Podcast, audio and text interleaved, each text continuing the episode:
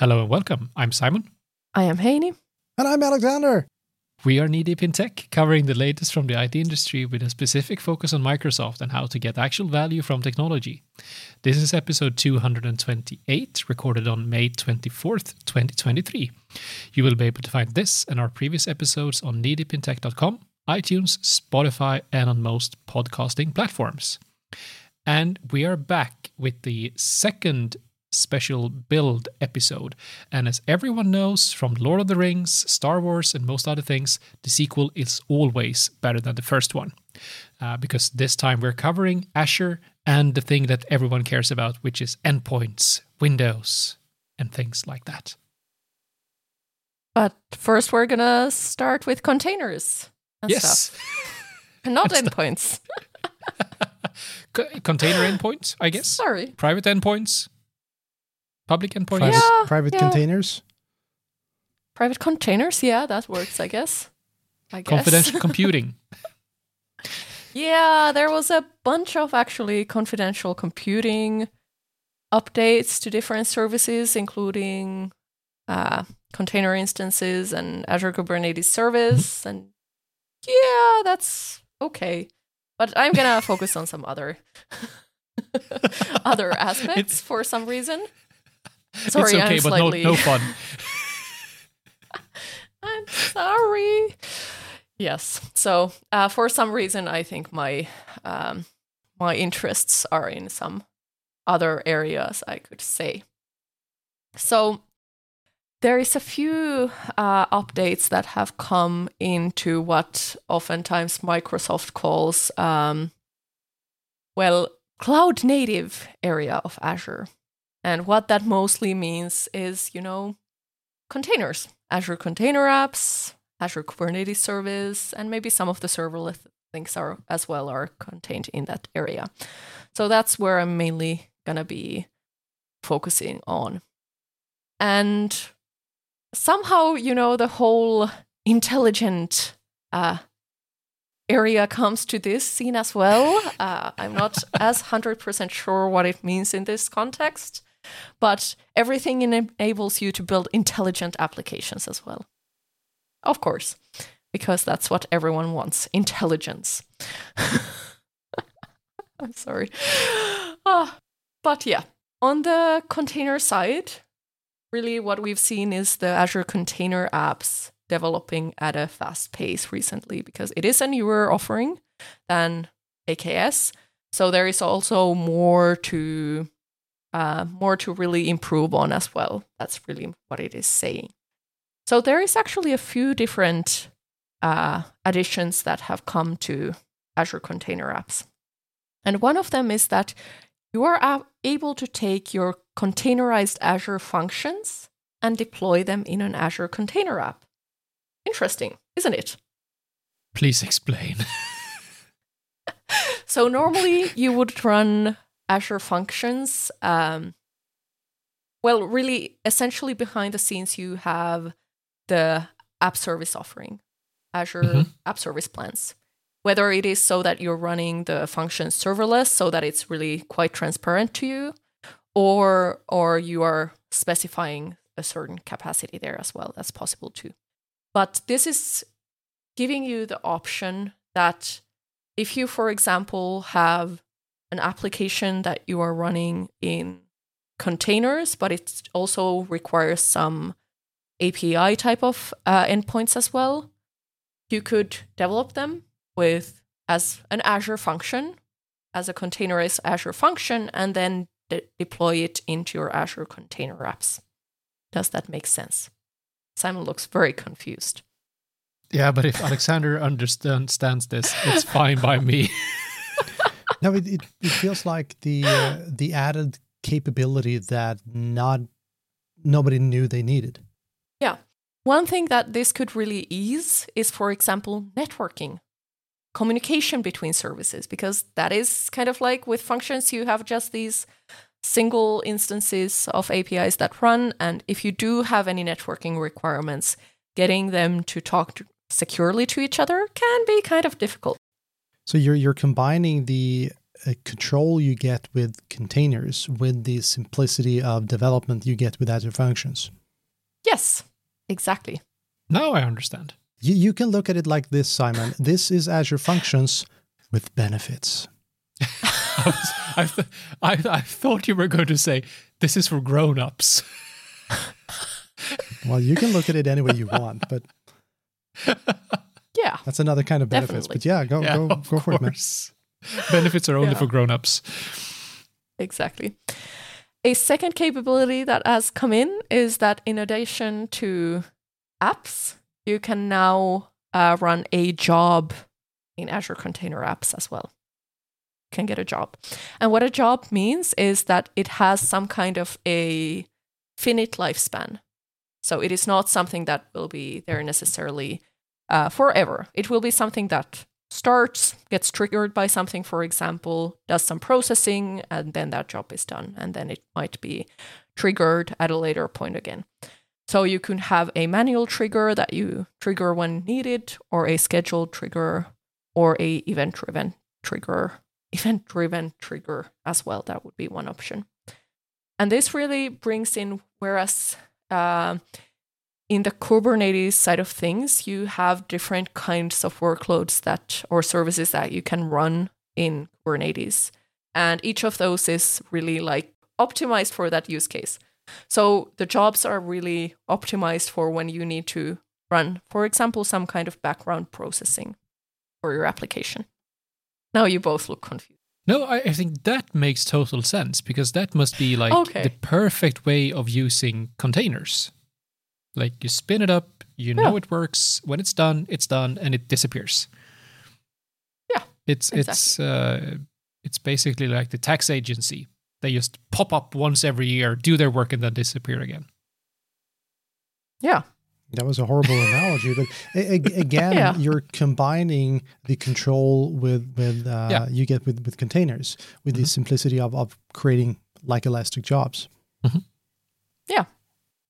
Another thing that has come in is that uh, there has been already this support for Dapr, uh, which is really like how you make the different, for example, apps you have running in your Azure Container Apps talk to each other and what is the modes that they can communicate in.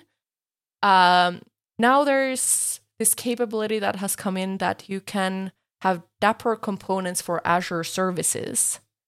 So uh, essentially, you can define, for example, that you need to, um, for example, integrate with some pub- publish and subscribe type of service. Then it will give you some Azure services that could fulfill that need. For example, Event Hubs or Service Bus or something like that. And then you can choose which specific Azure resource you want that to be connected with.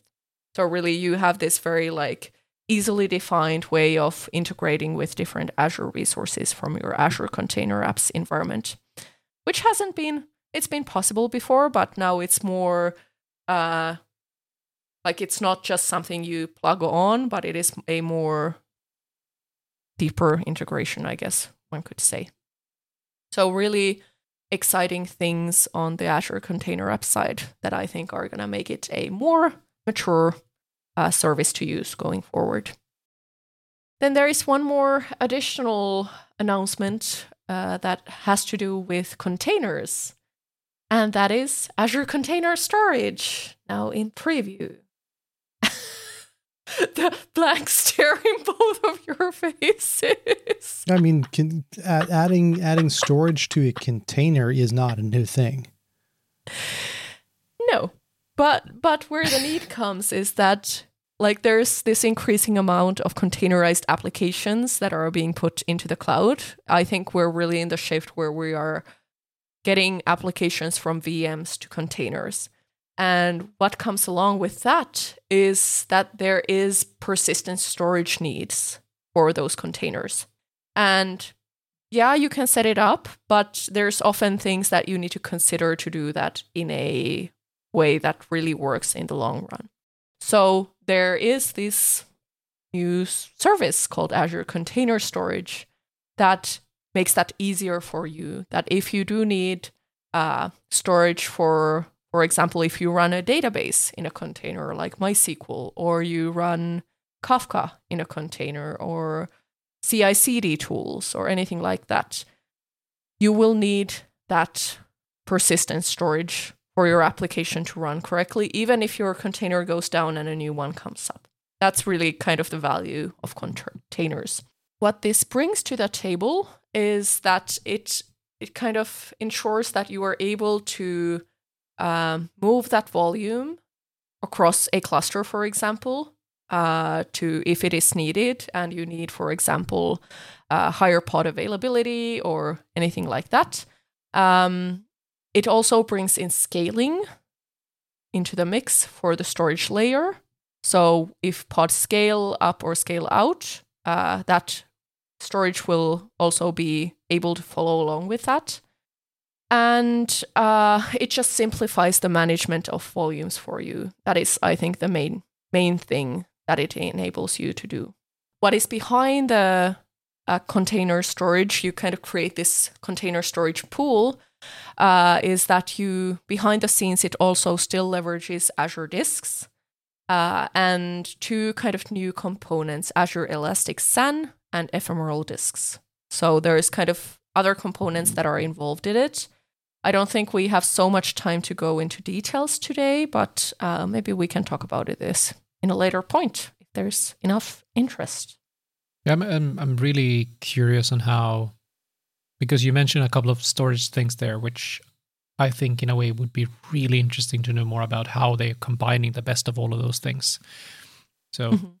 let's talk about container storage another time. Combining persistent storage and ephemeral disks. Exactly. I'm sorry, what? yeah. It, it is a bit of a like, what does this actually mean? And since we were talking about sprinkling DevOps on everything, we're just gonna sprinkle some GitHub Advanced Security into Azure DevOps, which makes complete sense. I'm I'm not sure why it just can't be advanced security in Azure DevOps, why the GitHub needs to be in it, but it is essentially within GitHub there has been these GitHub advanced security features uh, already for a while. And now within Azure DevOps, you are able to have these capabilities as well. Thus the name. It is maybe a little, uh, seems a little unnecessarily long, maybe. But for example, what you're able to get in is you are able to have code scanning. So uh, it is able to figure out whether there's any vulnerabilities in your source code and give you guidance on how to remediate that. It will also bring in secret scanning. So it is able to identify if you have any secrets um, in your code so that because of course you don't want to have secrets in your code. That's of course something we all know. And then it will also do dependency scanning. So really figuring out that if you're using for example any open source dependencies or packages it will be um, able to determine if there is any vulnerabilities in those and is able to bring in uh, alerts to update these as well. Really, this will enable to have ensure that your code is in a secure manner, and of course, then that will affect whether your application is going to be secure, whether you have vulnerable dependencies, for example, in there or not. Very cool. Yeah, and to me, this I don't know how much you have um, heard or talked about Cyber Resilience Act which will uh, be in place very, very soon across the EU at least, mm-hmm. uh, where you're required to secure everything in your code, even dependencies that mm-hmm. you previously were never like in charge of. That is now your responsibility. So I think this makes total yes. sense that if you're using libraries or plugins or components that is open source as an example, when you put it into your code, you're responsible to ensure that it's secure. So this will likely help a lot there. Yeah. And with that, we're uh, done with the cloud native things. And now we can go back to endpoints. Exactly. as far from the cloud as we possibly can. Because we, and for once, we won't. enthusiasm that Heini put into that was that was worthy of me. very well played. Thank you. I have been well trained. we we have saved the vegetables until last on the plate. but I, I was actually going to uh, start with Copilot, and and we spoke a little bit about uh, Power BI Copilot in our our previous episode, um, and and there are a lot of Copilot announcements, and one of the new things for Microsoft 365 Copilot is the ability for developers to create plugins for that. So, then first I was like, okay, why why is this important? But I do think that you need to look at Copilot for what it really is. Microsoft, at this point, in my opinion, have a fantastic and unique opportunity to beat Google on a thing that Google, based on their heritage, should be incredibly good at with AI, with search, with all of this.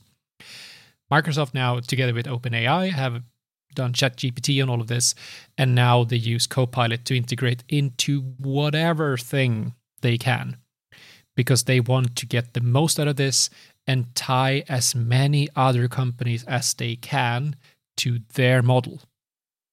And that's where I see that the plugins are essential. Because what the plugins for Microsoft 365 Copilot will be able to do is that, let's say that you use um, Adobe and you want to do something within a PDF file.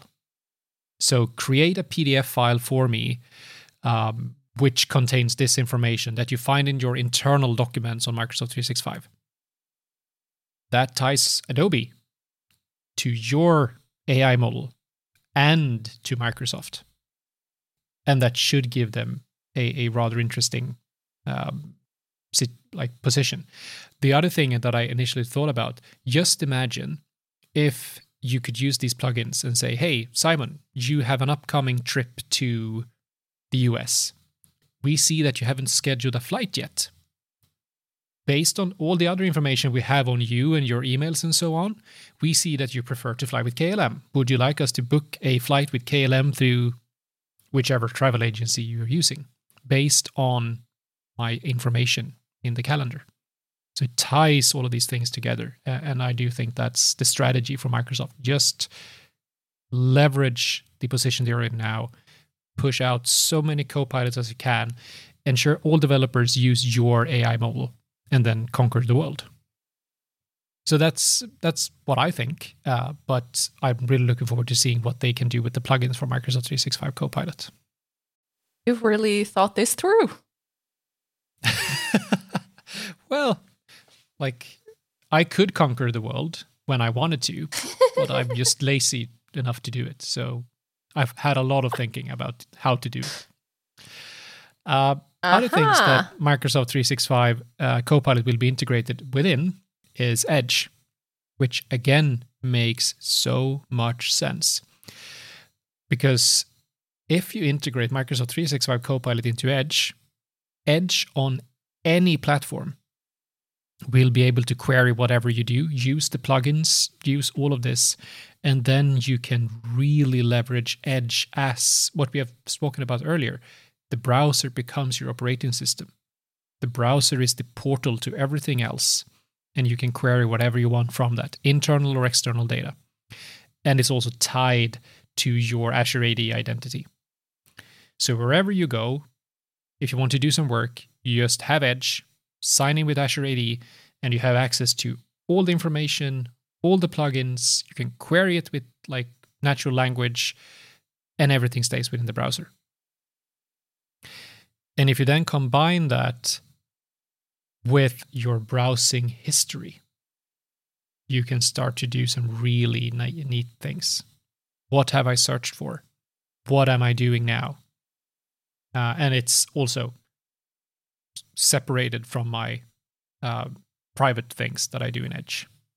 So it will only have access to my Azure AD container within Edge, which is also something they have announced during build, the Edge in work mode, and a ton of business improvements for Edge, where I would say most of them are focused on that separation of information. So where you, you can do this with Chrome today with Chrome Enterprise. So if I sign in with my account on any device, my enterprise administrator will be able to apply security features on that browser, regardless if it's managed, the, the device is managed or not, cross platform. That is something that they enable now. So the only thing you do, if you sign in with your Azure AD credentials on any Edge browser, wherever you are, it will actually be secured by your organization over the air, just like that. It also integrates per account VPN. So you sign in and it opens up a VPN connection for that account and whatever you browse with that account. So then you could reach your um, whatever solution you want internally using a VPN without configuring anything other than the browser. And an additional thing they're introducing is Edge in work mode, which will containerize that information. So you can't bring it out from that session. Hmm. So I think all of this really shows how they're investing in Edge and making Edge your operating system wherever you are with access to all of your data, with access to your AI, which are able to search for whatever they do. And that combined with like the sidebar experience in Edge and the new UX design, uh, which was introduced during build, um, I do think that we will see, at least in enterprises, a huge additional uptake of Edge. Uh, because now they are bypassing Chrome on, on management, which Chrome has done really, really well previously. And there are really very few reasons to stay on any other browser if you're positive to Microsoft, of course. We also get Windows Copilot.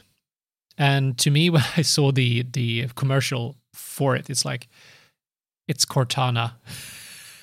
Why couldn't they just bring back Cortana and say Cortana powered by OpenAI or ChatGPT? Um, but so the, the, the thing is really you get access to this AI assistant within your operating system. And you can ask it to do search for things or do settings or how to optimize your windows to be more productive, which they tell is by using dark mode. And since I've never ever used dark mode for anything, I don't see how that will help me. But uh, that might also explain why I'm not as productive as many of other people in the world. But what I'm thinking of is that y- you both remember Windows 8 and I'm one of the very Mm. few people in the world that loved Windows 8 because I thought it gave me a great flow. I could press the Windows key, write whatever app I wanted, press enter, and off I did went. And I thought that that was going to be super successful. Everyone would use it, everyone would love it, and, and we would have had no need for the start menu. But people couldn't because they thought it was challenging or hard or cumbersome to write Excel and then press enter. Do we really think that people then will be able to speak in writing to their computer, asking them to turn on the screensaver? I think very few people today, this will likely change. Very few people today do things in writing the same way. We use ChatGPT today to when we need something. It's not natural for us to write to it. So I think that until we get the Cortana feature to be able to speak to the device, Copilot. it won't exactly. So uh, sorry. no, the, the Cortana feature to speak to Copilot because you could speak to Cortana. Uh, True. I don't see that we we will be able to full benefit of it, even though I, I think the idea as such is great. What what is your thoughts? Like, do you see that it will be natural for us to actually write inside the operating system and ask the operating system to do stuff? for me, and and thi- this is probably me being weird. I I probably prefer writing Mhm. uh, to to speaking. I've never really. So I used to have an Alexa puck. Mhm. Um, I don't anymore because we did not get along. But it, it feels. I'll just go out and say it. I ended everything that I asked for with please. Yeah. because I'm pretty sure that it will come back and, and it will start to take over the world with the people that were mean to it. So yeah, Yeah, but, uh, but no, I, I, I think I, I prefer writing. Yeah, but is it is it natural? Because yes, you're interacting with it, but do you think like people in general will do that? So back to to um, to the Alexa pack, it was when it worked, it was phenomenal. But it Mhm. was always so frustrating because if you used the wrong word or in tone in a specific way, it didn't do what you asked for. And Yeah. then it goes from useful to absolutely wasting my time and driving me crazy, which generally does not happen when I write something. I may spell crappily. That's fine, but I, I I still get my point across in a way that Yep. the, the the spoken system just didn't couldn't do. I don't know if the the ChatGPT stuff are any better at understanding language. In that Mhm. case, yes. Yeah, I'm I'm wondering about the fact that most people interact with their laptops by writing.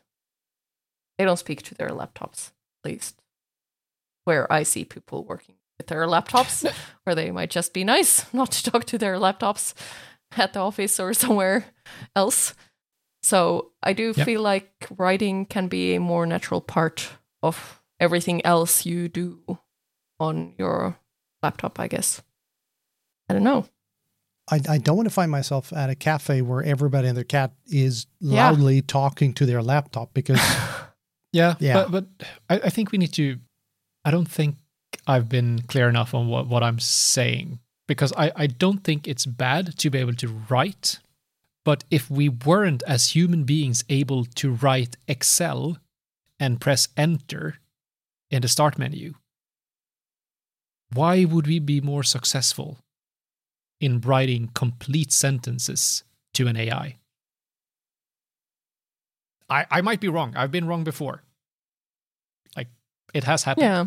Windows Phone, Windows 8, a lot of other things. So we'll we'll leave it there and, and uh, see Yeah, what we'll see. happens. I I like it. I I think it will be fantastic. Then we of course need to have some dev thingies, uh, and Microsoft introduced something called Dev Home, which actually consists of a bunch of different things. So Dev Home is really your ability to, as as I see it, roam your developer environment and your connections to your developer tools and projects between devices. So you have an app which is called Dev Home. You sign in with your GitHub account and you get a dashboard that you can configure to your needs, which shows your progress, your pull requests, whatever developers are interested in. I have no clue. Uh, and that becomes your dashboard. And you can go to whichever device, a new device, someone else's device, sign in and get that full experience. Combined with, if you like, the ability to configure that device with your tools. So it will actually deploy using Winget, whichever tools you have, set up your entire developer machine the way you want it to be. Um, it will integrate GitHub into your Explorer, and you can see the, the status of whatever happens with your repositories.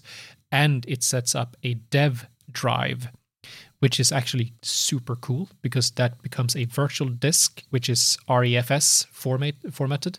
So it will actually be faster and optimized for your developer file operations. So I think that is a, a really cool development, which really enables developers to to like roam, take care of their own things, but will make people like myself who work on setting up pre-made developers machines redundant. So thank you AI. for me, that I'm I'm looking forward to that because one of the the things that I hate the most is trying to set up dependencies and set up uh, development environments. Since I Yeah. do so so little development, but when I do Yeah. need to do development, it generally takes me about a day to get Hmm. the tooling in there. So having a, a a virtual development machine or whatever Yeah. you want to call it, that Mhm. is huge for me. How do you how do I pay for it? Uh, I don't. So this is this isn't DevBox. This isn't a virtual machine. You do it on any No. Windows machine. Yeah, yeah, yeah, yeah. mm, Yeah. but- uh, but I. I don't know. I, I think it's probably. I haven't looked into that. I would assume it's part of some other developer license like GitHub or Visual Studio or whatever, because it really doesn't introduce anything new. It's just a way of packaging it. And Yeah. Winget is free. So, Oh, I know that. yeah.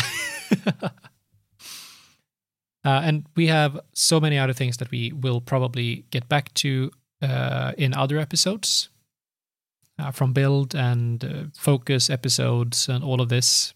But um I know that Alexander started our first episode with saying that a couple of years ago we didn't care about build. I've watched build keynotes since I think 2015 at least.